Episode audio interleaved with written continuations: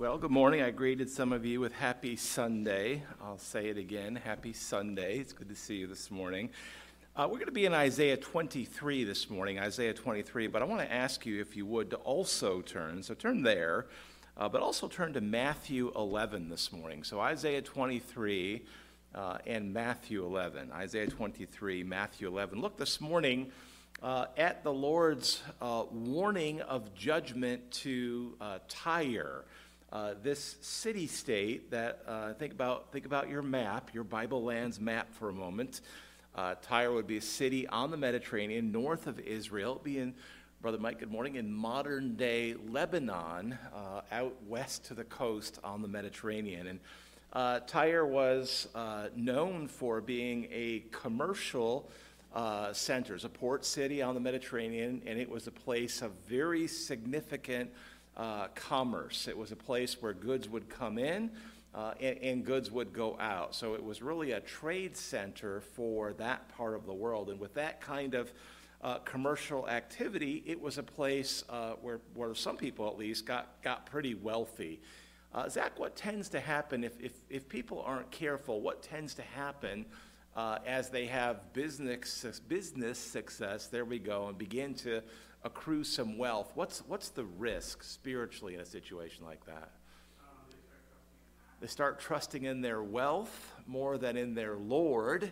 Uh, they start getting prideful about their wealth rather than remaining humble uh, before the Lord. And so that, that would be the, the spiritual risk for believers. And not that uh, being wealthy or having career success is, is sinful. No, of course it's not. It can be a, a wonderful blessing from the Lord, but as the Lord may bless with that, uh, believers need to stand guard against, uh, against being prideful about that or looking to their success and their wealth more than to the God that makes that possible. So that's the implication for us.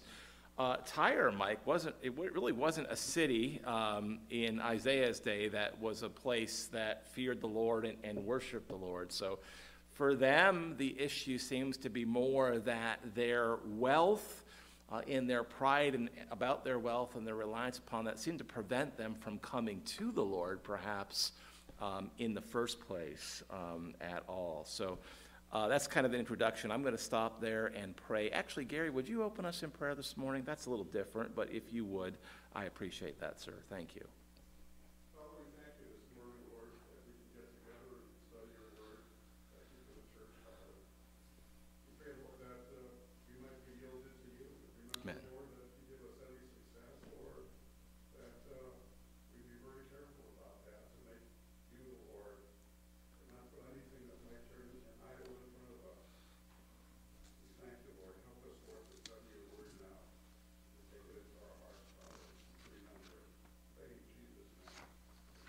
Amen.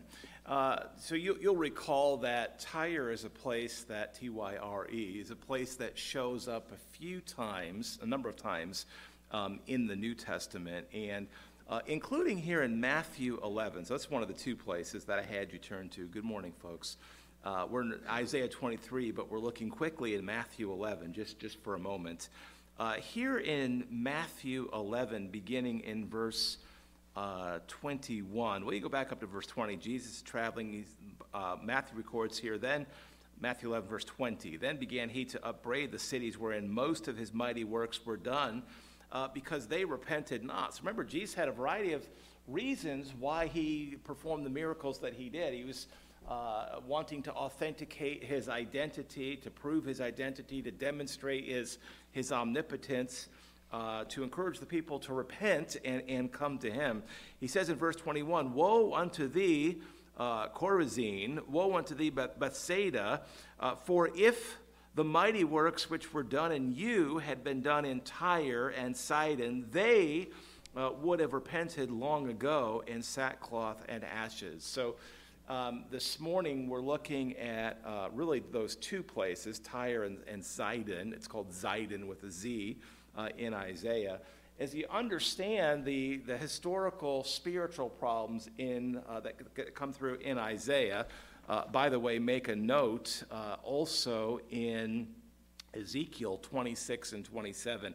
Ezekiel prophesies against Tyre uh, also and adds a lot of detail in Ezekiel 26 and 27. So uh, just make a note, those will be two, um, two chapters to look at um, later on today or, or tonight or tomorrow. Take a look at those chapters and just see some of the detail here. But uh, as you understand from the Old Testament the prophecy against Tyre and the reasons for that, that we'll see this morning in Isaiah 23 and also in Ezekiel 26 and 27, when you come to places like Matthew 11 uh, and you see references to Tyre, well, you begin to understand something uh, about what was going on there. There, there, there were places of a, a, certain degree of wickedness that did stem from their reliance upon their, their wealth rather than upon the Lord. And when you understand that, well, the, some of these things that Jesus says about places like this in, in, the New Testament kind of come alive and you, you understand a little better uh, what the Lord is,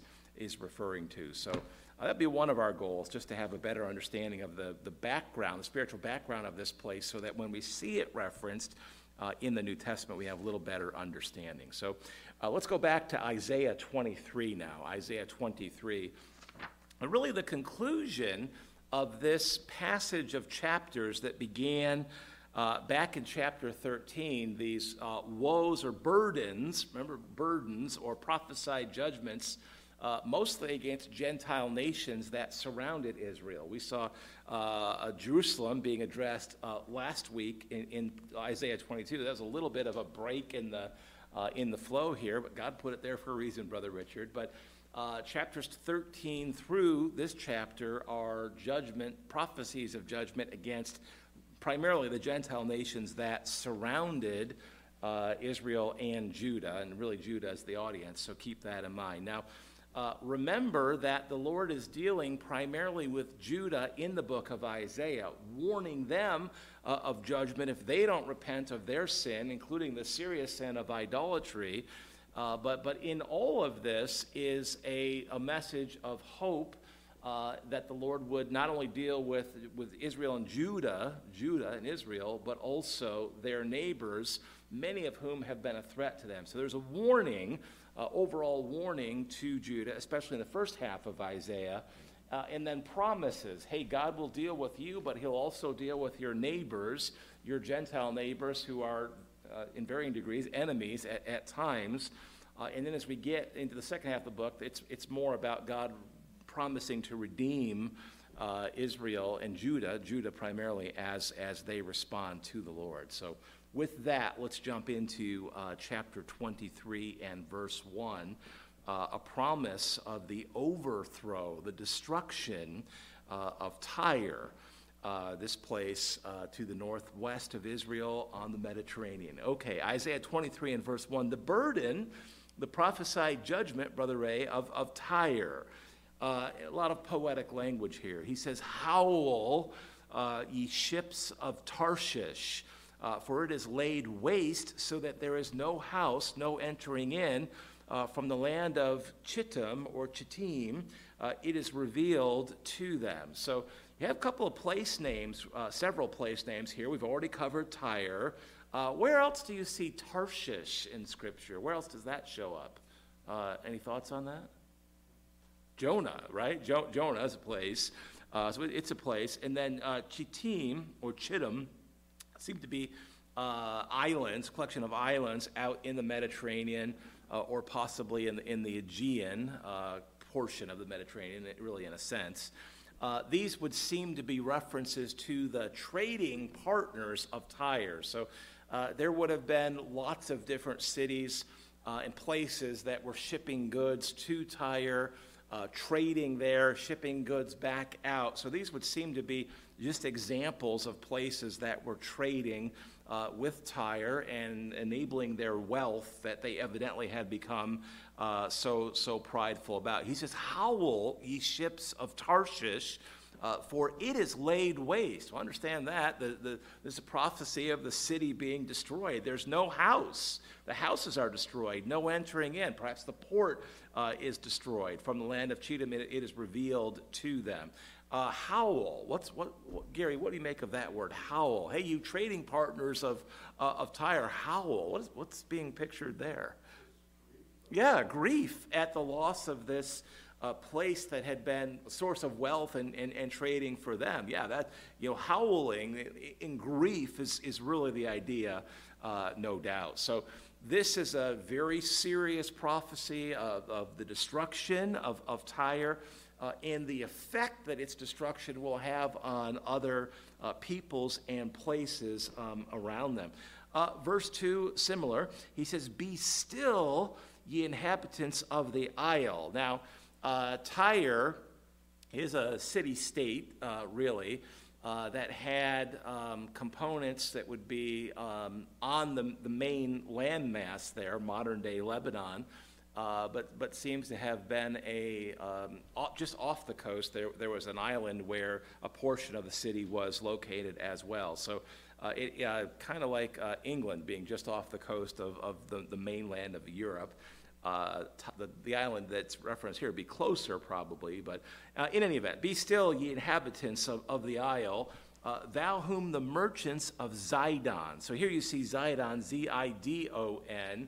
Uh, no doubt this is the same as Sidon, S I D O N, that we see um, in the New Testament. Just remember that sometimes the, the spellings or the form of a per, the name of a person or place uh, will change as it moves from the Old Testament into the New Testament uh, and then coming through into English. Brother Ray, we understand there's, there's couple of, of translations, it, hops of translation there, right? So when you move from the Old Testament to the New Testament, you're moving from Hebrew to Greek and then from Greek into English. So uh, the spellings and the forms of the names can, can move around a little bit for that reason. But this Zidon with a Z, no doubt, is the same with our Sidon with an S in the New Testament. Be still, ye inhabitants of the isle, thou whom the merchants of Zidon uh, that pass over the sea have, have replenished. replenished. There we go.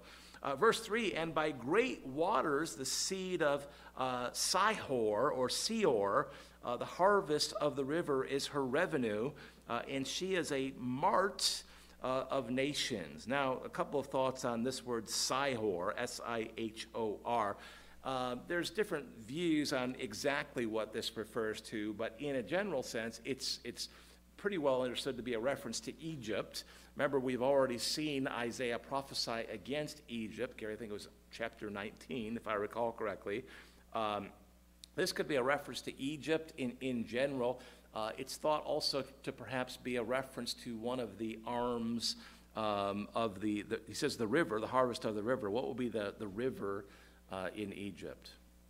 The Nile, right. So it had different arms and branches. So uh, might, might be a reference to uh, an arm or a, a, location on the Nile, uh, a portion of the Nile, might, might be the idea. You have this word mart here. She is a mart uh, of nations. Uh, mart has the idea of marketplace. Uh, that we see that word being used on like where would where would you see that word mart maybe? Walmart. There you go. Okay, good. Uh, so that that that word has continued to be uh, in use. mart would be a marketplace of nations. Um, in Ezekiel. it's called a merchant of the people for many isles. So, mart, merchant, again, uh, consistent with our understanding that this is a major center or focal point of commerce around the Mediterranean that is being prophesied against. And uh, if, if Tyre is going to be affected by the kind of judgment that's being described here, it's going to affect the entire region uh, very significantly. It's going to affect the wealth throughout the region. Uh, Gary, that's why we would expect to see some howling amongst their uh, trading partners. Uh, verse 4, we'll move on here. Um, poetically, here in verse 4, uh, the sea begins to speak. Uh, why would the Lord maybe have chosen to kind of utilize the sea as part of his uh, poetic messaging to, to Tyre? Why, why, would, why would he sort of personify the sea? What would, what would be, uh, what would make the sea applicable like that? Zach, any thoughts? Um, perhaps like a wave that's coming, a tidal wave of, of destruction coming to this place. Uh, the sea was also the, the primary way that goods moved in and out of Tyre. uh, or a primary way at least. Some goods would come in and out of the port there, uh, and then obviously would travel on land. But yeah, it could be, could be both of these ideas. So the sea is personified and, uh, and speaks here poetically in verse 4. Uh, Be thou ashamed, Isaiah writes, O, o Zidon. So it's Tyre and Zidon. Um, they're, they're often grouped together in Scripture. We know that they're, um, they seem to be separate places that are located uh, in close proximity to, other, to each other. But it seems like uh, at, at times in Scripture, uh, one name is used to refer to the two of them as if they were kind of one thing, like two cities in one state. Um, you might refer to Connecticut uh, as, a, as a reference to all the places within Connecticut. So uh, that, that's a possibility here. He says, Be thou ashamed, O Zidon, uh, for the sea hath spoken. Rich, did the sea ever speak to you? Uh, hopefully not. So this is, this is poetry. For the sea hath spoken, uh, even the strength of the sea, saying, uh, I travail not, nor bring forth children, neither do I nourish up young men, nor uh, bring up virgins. The idea probably here is that the sea is lamenting the fact that children were born uh, and, and, and raised up as this place is, is or these places, as this area uh, is destroyed by the Lord as a judgment. Uh, the, the sea is lamenting that anyone was ever born there, that anyone was born uh, and, and, grew up. The destruction will be so great that people might wish that they had never been born uh, or that they had grown up. Might, might be the idea. Uh, probably uh, that's the idea. You get to verse 5. Um, we see this uh, as at the report concerning Egypt, so shall they be sorely pained uh, at the report of Tyre. So uh, it seems like here we've, we've had a reference to Egypt uh, back in verse 3, another reference to Egypt here in verse 5. And, and so the Lord seems to kind of be um, utilizing the prophecy that He's already given uh, against Egypt. By the way, there was, a, there was a place that was associated with Egypt also that was prophesied against. Remember the name of that place? Uh, there was Egypt, and then there was another place that was associated with Egypt. What was it? Think about that. We're going to come back to it. Let your brain work on that for a second. So, Lord does kind of seem to deal with uh, closely uh, geographically closely places together. We're going to come back to that. Think about that for a minute. You remind me if I forget. Um, so, a couple of times here, there, there's a reference back to Egypt.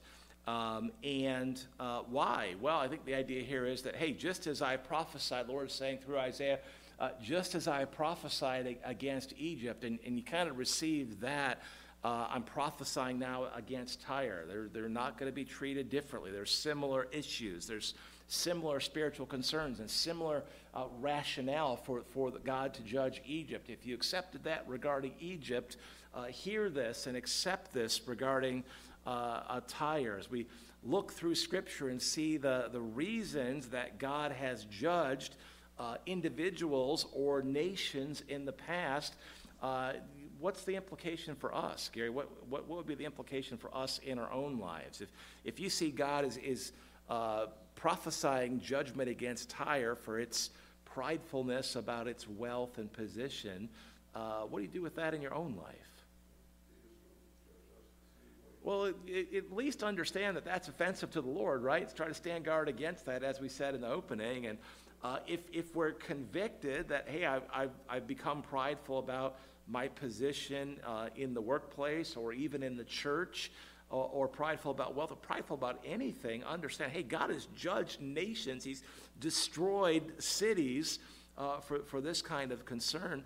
Uh, we, we know that our sins are forgiven and, and, God is merciful, but he, he does also chasten his people. So uh, I, I look at this and I say, well, sure enough, God, God would, uh, we, we accept that he would chasten or judge Egypt for her sins. Uh, if, if this place that's being prophesied against has similar sin issues, certainly they could expect the same. Uh, and, today we should expect hey, if there's similar spiritual issues in our own lives, despite the fact that we're saved, God might in fact uh, seek to lovingly correct us for, for the same thing. Probably not destroy us as saved people, but lovingly seek to, uh, to correct us for the same spiritual concerns. And so uh, this, this might be part of the application for us this morning. Uh, verse 6 Pass ye over to Tarshish, howl again, uh, ye inhabitants uh, of the isle, the, the island city state that is Tyre. Uh, howl uh, in anticipation of this judgment uh, understand this is not going to be an easy thing. People need to get right. This is a warning, of course, uh, to the people, the place and the people that is Tyre. Uh, it's a warning to get right. Yeah, howl. and as you anticipate this, uh, be affected by that. Be, be encouraged to repent uh, and turn to the Lord your God. Verse 7 continues uh, Is this your joyous, joyous city? Uh, so, describing Tyre after it's been, um, after this prophecy has been fulfilled, as the city has been destroyed, uh, picture sort of Isaiah standing there with some of the people looking over the ruins of the city. Is this your joyous city? Uh, is, is this the place where you've enjoyed your wealth and uh, experienced so much joy, albeit false joy, uh, whose antiquity is of ancient days? Uh, this, this, this city dates back to the, the Phoenicians. Uh, historically, it's a place that had very deep historical roots uh, because of its location. Uh, is this your joyous city? Is, is this the city, this place that has was, was founded so long ago and was so strong for so long? Uh, the, the, question, the answer would be no, not, not after it's destroyed uh, in, in judgment by the Lord for their sins. He says, Her own feet shall carry her uh, afar off to sojourn. So, uh, evidently, a picture here of, of being marched off in captivity, uh, not like that which um, Israel would experience in 722 uh, in BC and Judah would experience in. Do you remember the date that Babylonians finally carry off 586 BC. There were stages of that, right? Kind of waves of that, but 586 would be the main date. Uh, uh, evidently, this, this city, uh, the people of this city are going to be marched off to sojourn in, in, in a captivity uh, as well. That wasn't uh, something that was unique to the people of Israel and Judah. This was kind of what the empires of the day did as they uh, could capture and, and conquer a place uh, a portion at least of the people would be marched off into captivity uh, to serve uh, wherever, whenever uh, the conquerors desired. This is part of the judgment uh, for, for their sin, their pridefulness, their rejection of the Lord, their reliance upon wealth and power and position. Um, verse 8, uh, Isaiah asks a question, and it's a good question. It's intended to cause the people to stop and uh, and think, what is this about? And, and, and who, if anyone, is, is going to cause uh, this judgment? Verse 8, he asks, Isaiah asks, uh, who hath taken this counsel against Tyre? Uh, where's this prophecy coming from? Uh, who is going to cause this kind of destruction uh, of the crowning city, whose merchants are princes?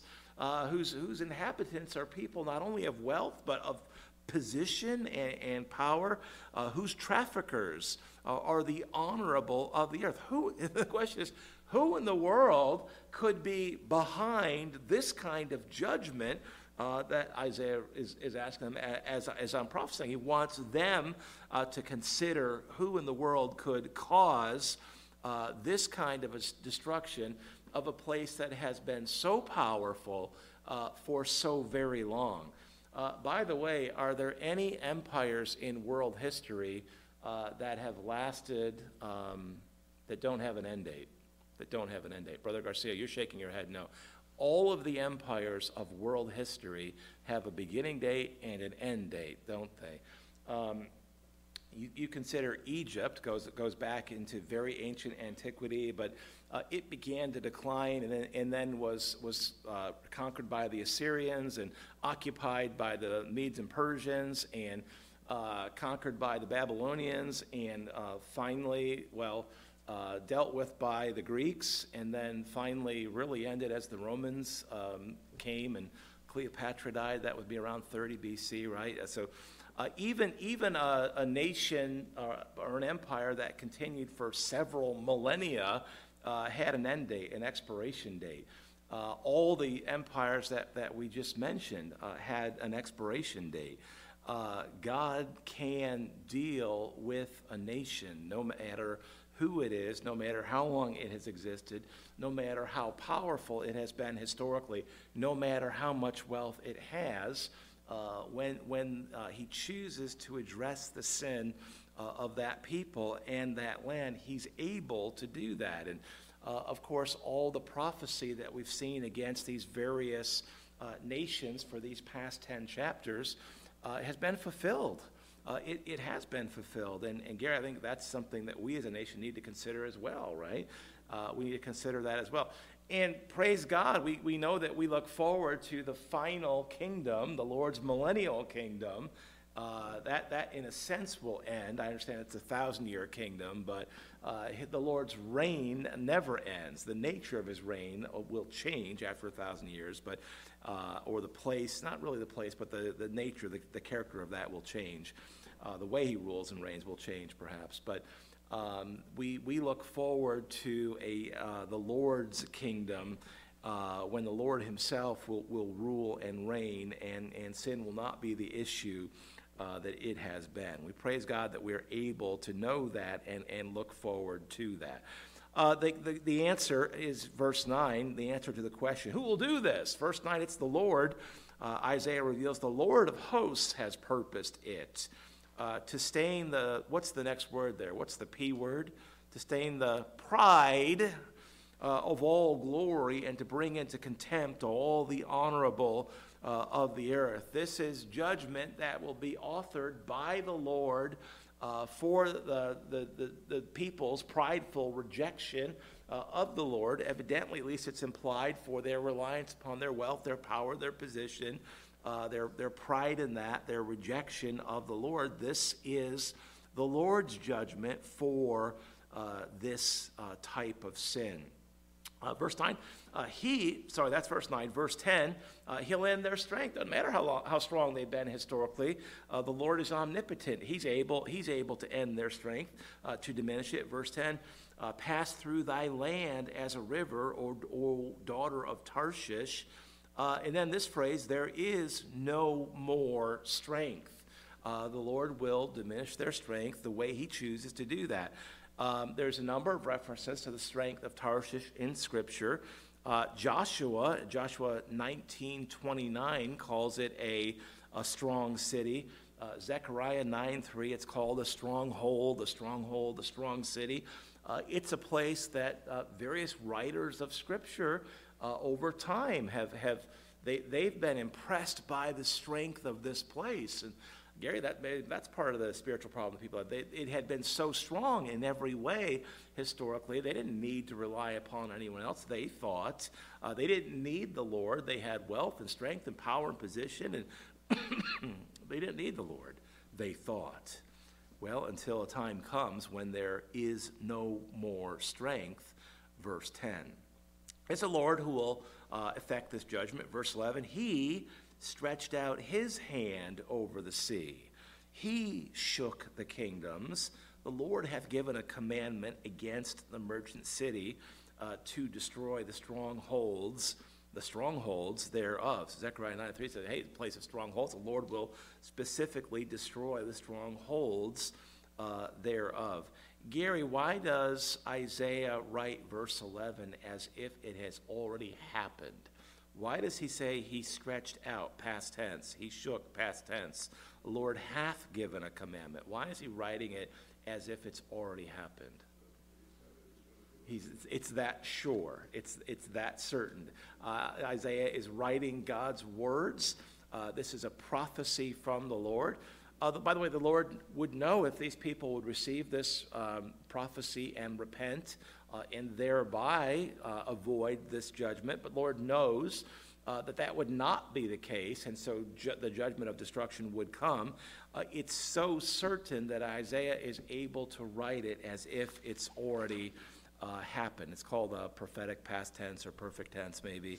Uh, it's something that we see in prophecy. It emphasizes the certainty of the fulfillment of prophecy. Verse 12, he said, Thou shalt no more rejoice, uh, O thou oppressed virgin, daughter of Zidon. Uh, arise, pass over to Chittim or Chittim. Uh, there also, there also shalt thou have no rest, for uh, or more judgment being pictured here.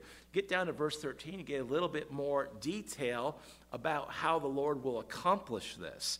Verse 13 says this Behold, the land of the Chaldeans. Now, uh, Chaldea, the Chaldeans, is a reference to which empire? Uh, which empire? It'd be the Babylonians. Uh, this would be the Babylonians. Behold, the land of the Chaldeans or the Babylonians. Uh, this people was not till the Assyrians founded it. So uh, that's true. Babylon kind of grew out of Assyria historically. There was the Assyrian Empire, then the Babylonian Empire, then the Medes and Persians, then Greece, then Rome, uh, then the millennial kingdom to follow before that. Uh, um, I'll get it, Egypt. Uh, even Babylon, that grew out of Assyria, would have an end. Uh, that, that is true. Uh, that might be the implication here. Uh, we see here, however, that God is going to, before the God ends Babylon, he's going to use Babylon uh, to effect his judgment of Tyre. Verse 14 Howl, ye ships of Tarshish, again, uh, for your strength is laid waste. You'll be greatly affected by the loss of this very significant uh, trading partner. Verse 15 It shall come to pass in that day uh, that Tyre shall be forgotten uh, 70 years according to the day of one king. Uh, is there another people who were marched off into captivity for 70 years in Scripture? Yeah, well, Judah, right? They're 586. They're they're marched off. They're uh, they're they're in Babylon for 70 years before the power changes. Right? Cyrus issues his decree. The Medes and Persians and, and they're allowed to come back. That was 70 years. Um, it seems to be a little bit different here. The 70 years here uh, is is probably a period of 70 years that the Lord utilized Nebuchadnezzar uh, and Babylon to weaken this place. That's probably the idea here. Uh, Nebuchadnezzar, uh, he, he, reigns in Babylon 605, 539 BC. It's 70 years, give or take uh, is, is, probably the idea here is that he is executing sort of this slow motion judgment against Tyre uh, over a period of time. Uh, eventually, in 332, Alexander the Great destroys uh, this place pretty much completely. Uh, pretty much completely. He builds a bridge or a crossway from uh, the main landmass out to the city and uses that to destroy it pretty much completely. So it is kind of a slow motion fulfillment of this prophecy, or that would seem that would seem to be the case. However, Isaiah also prophesies that after this time of judgment, uh, Tyre would be restored, at least for a time.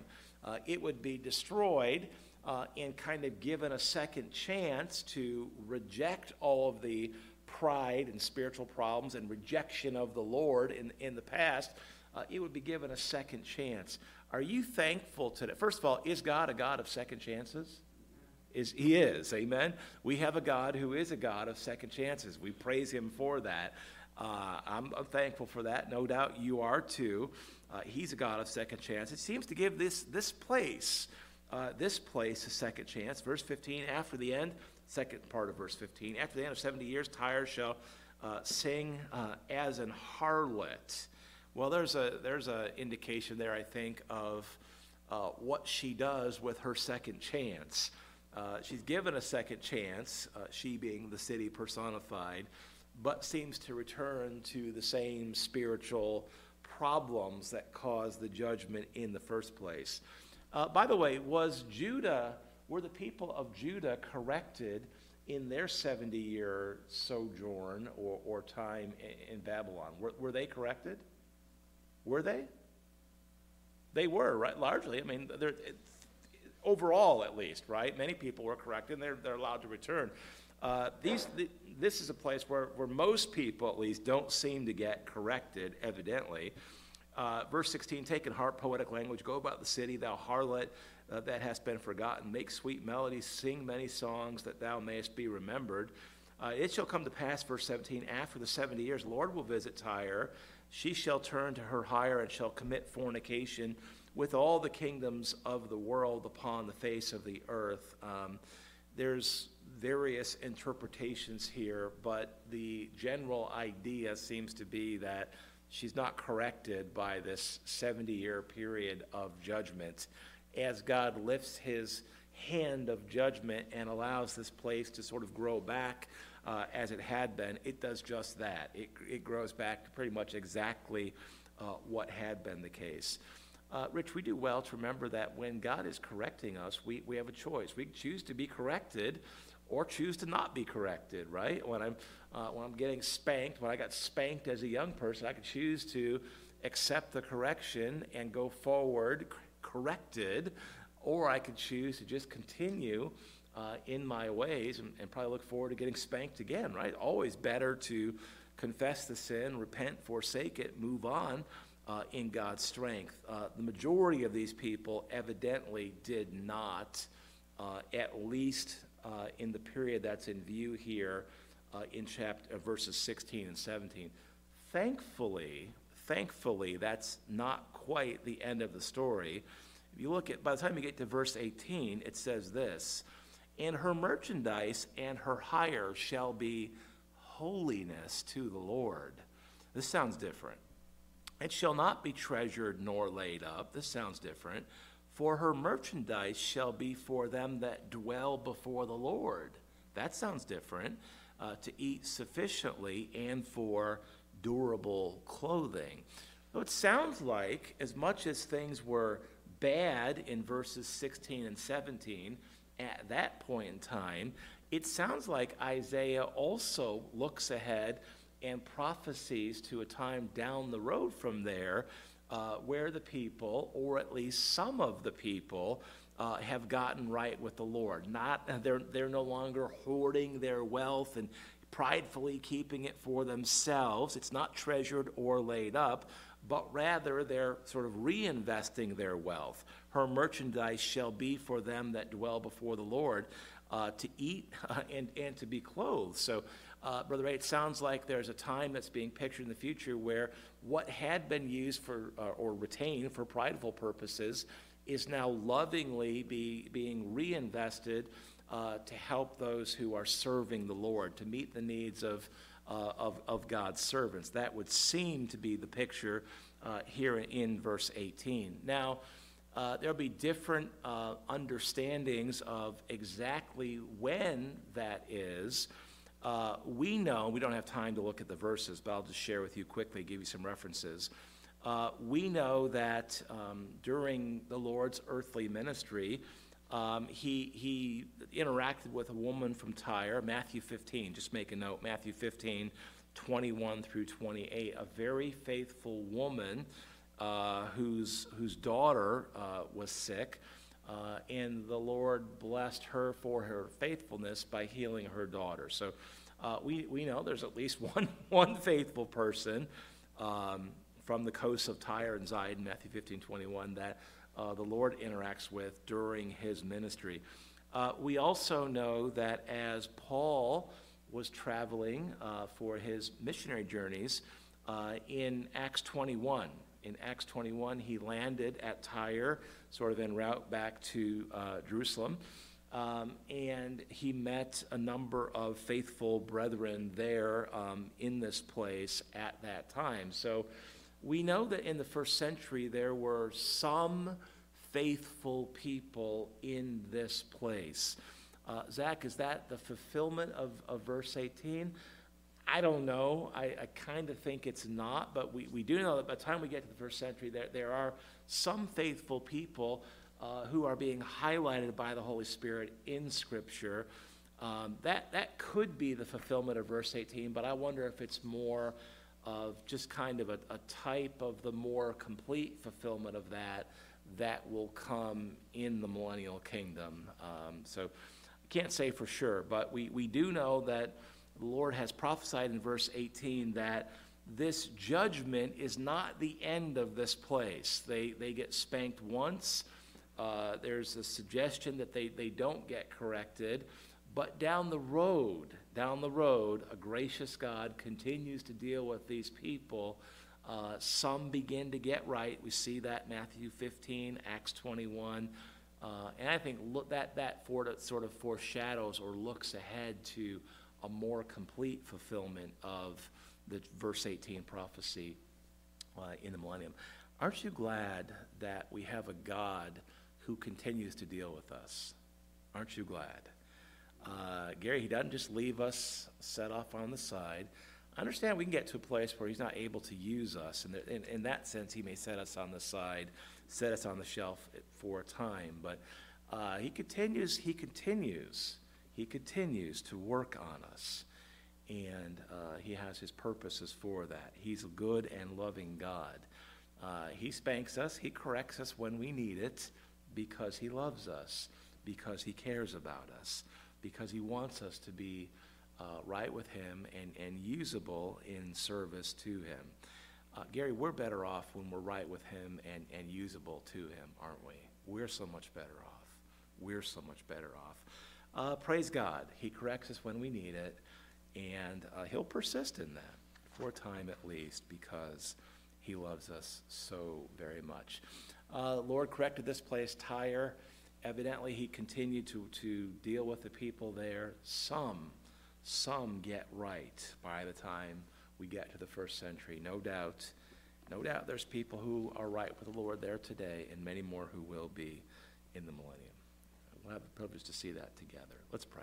Father, we do thank you, Lord, this morning for this passage.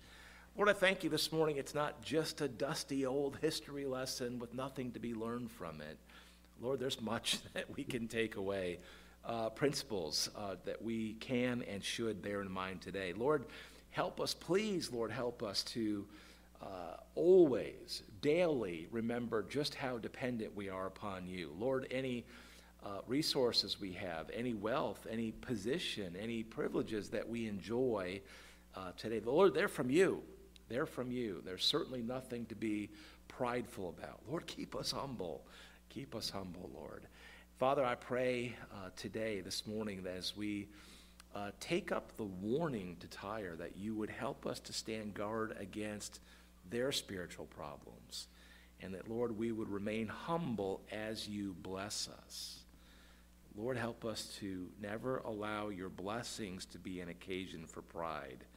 Lord, please help us to remain humble and usable. Father, I love you. I thank you. I pray all of this now in Jesus' name. Amen.